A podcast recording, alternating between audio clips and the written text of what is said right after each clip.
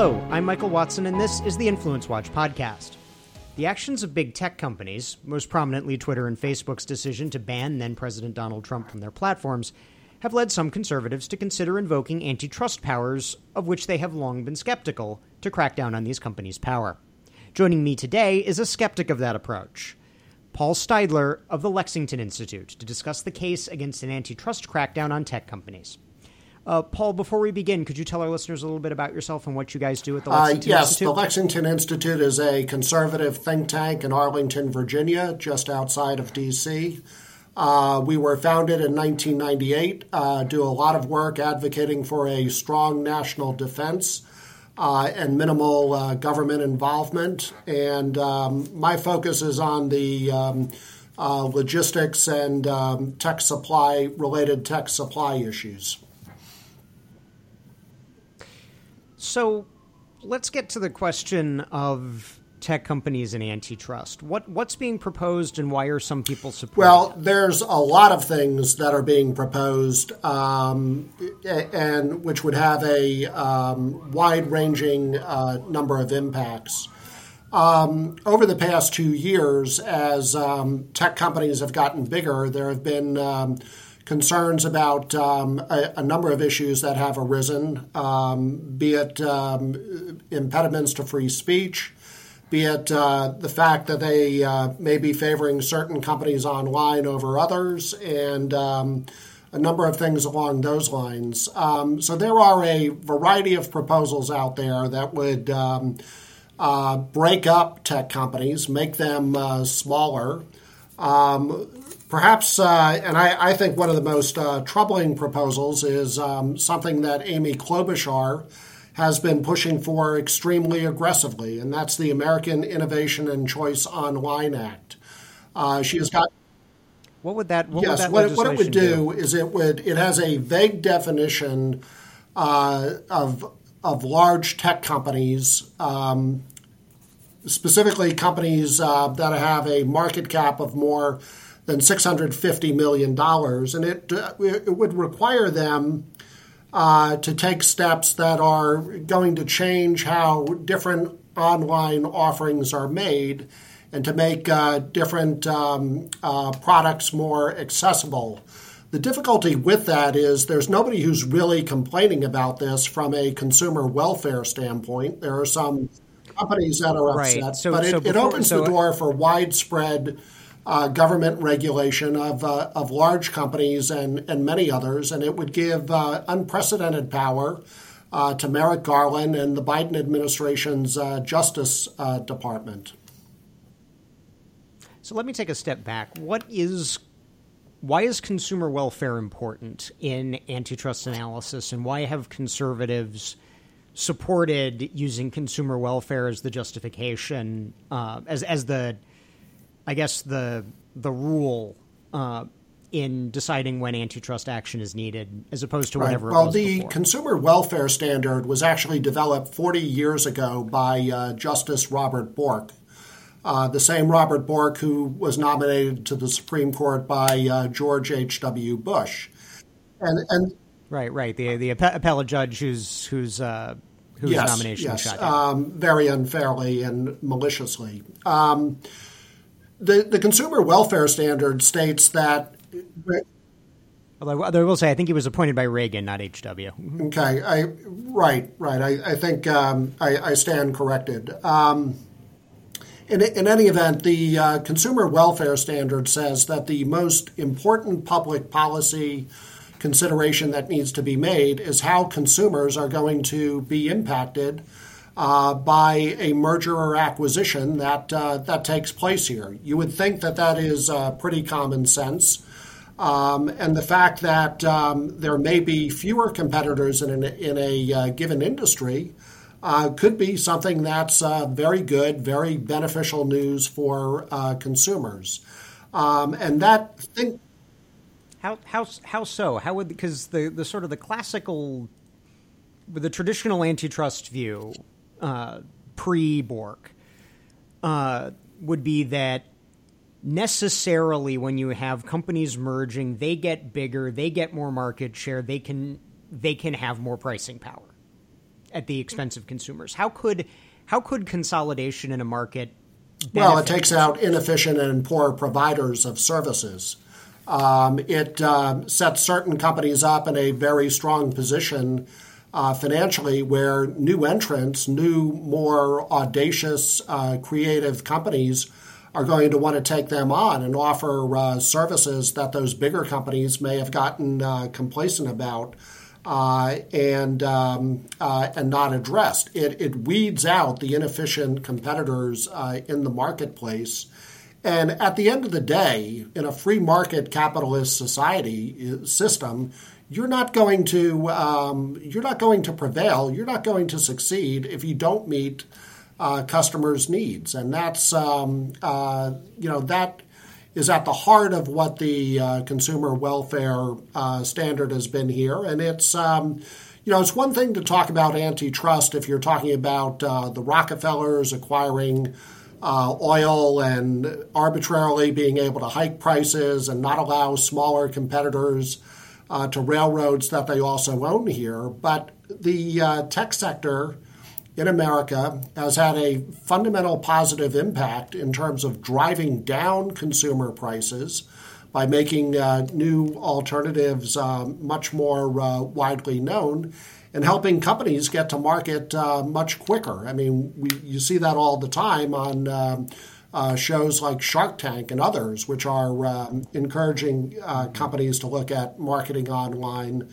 Um, so it, it, so what do you what do you think what do you think in addition to what you just mentioned, what are some of the negative consequences that you think could come you know, let's say that whether it's this legislation or some other antitrust legislation targeting big tech passes, what are some of the the negative consequences that you think? Well, I think one that? thing is if um, you know if there's tougher legislation against big tech, um, that that's going to um, empower uh, those in the bureaucracy to uh, go after other industries and those legislatively to pursue um, much tougher, uh, more onerous legislation that's out there. I mean, attacking big business uh, is something that's relatively new for a sector of conservatives and Republicans. It's nothing that's new for uh, those on the left. I mean, we've seen steel companies attacked, we've seen manufacturers attacked, banks, and whatever.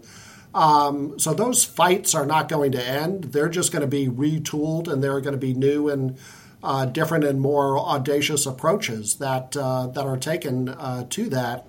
So it's. Mm-hmm. And, when what's done and what's done to the tech companies doesn't stay. Uh, that's uh, that that's uh, quite quite well said, and it's um, it's going to be very much in the public domain. It, it's going to be open season on uh, American business, especially those companies that are uh, innovating, those companies uh, that that are growing. And um, again, I, what, what's what's essential to go back to here, from an economic standpoint, is consumers and customers are benefiting from the uh, current setup of these mm-hmm. companies. Um, you know, some of their competitors are not, but um, and and the fact that a lot of progressives just inherently uh, see business as evil and big business in particular as evil uh, is not so, is is something that um, um, those favoring a free market approach should be very weary of going into. You know, the other thing I'd, I'd just point out, Mike, is um, there are already many, many remedies that are in place uh, to address abuses or potential abuses by large tech companies or others. There are strong existing antitrust statutes that are on the books that um, held Microsoft in check uh, when it wanted to do a, uh, to do a major. Um, um, uh, right, right, back back right. in the back in the nineties, so, I remember. This. So um, you know, before you add to that, and there are some antitrust cases now making their ways through the court. You ought to see how those play out. So, I mean, you mentioned free free speech a little bit uh, a little bit back as we were discussing sort of why this. There have been some people on the right who have been considering, you know, uh, re- relooking at antitrust.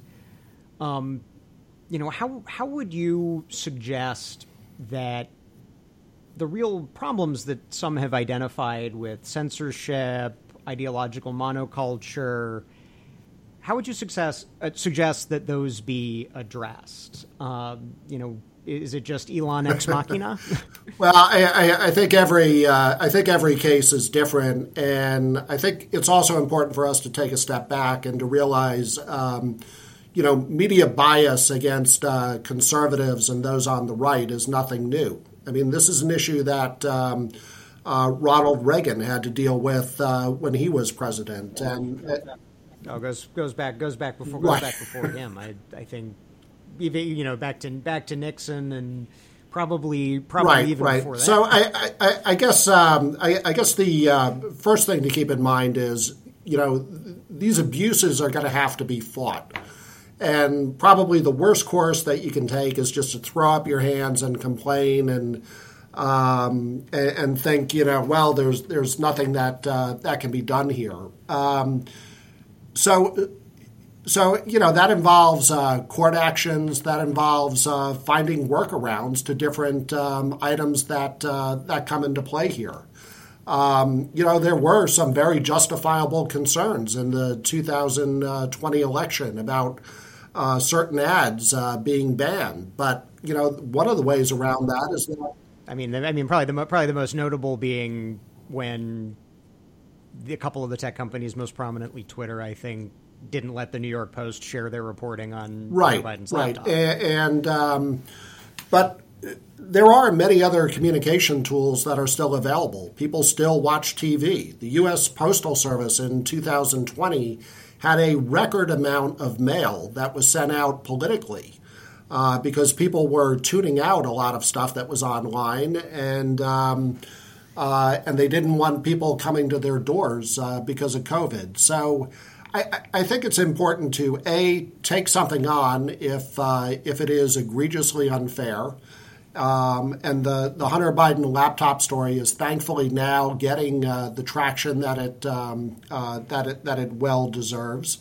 Um, but it, it, it's to um, you know it's just to realize that that's uh, the way of the world and that uh, workarounds and creative attacks are going to be or creative counterattacks are going to be essential. So it's play it's it's playing the hand you you're dealt rather than the hand you wish you're dealt. Uh, absolutely. Uh, all right. Well, before we let you go, is there anything else you'd like to let our listeners know about your work or the work of the Lexington Institute? Well, um, again, we're a um, conservative think tank in Lexington, uh, favor free market um, approaches, and um, you know, I, I, would point out as well that um, um, the the concern about the size of tech companies and the pace of tech change is is not something that's new either. Um, President Reagan actually spoke about this extensively uh, during his 1983 State of the Union address when there was an economic recovery starting to take hold. Uh, but a lot of people were concerned about the impact that uh, that technology companies would have. Ronald Reagan was also governor of California at um, the time that Silicon Valley uh, was created and took off, and his policies of low taxes and low regulation were uh, were key to that. Um, and if we think about you know the many benefits um, that tech companies have provided to us um, particularly uh, during the pandemic. It, it's important to, um, I think, be concerned um, not only um, not not only about where things uh, would go, and there are some. Uh, concerns with any large business that uh, that a society should have, but if we start messing with this, the uh, consequences of it are uh, profound. And um, again, to empower the Biden Justice Department um, with with even more tools to um, um, uh, interfere with uh, businesses, especially those that have uh, provided major benefits, is is something that should be very concerning. All right.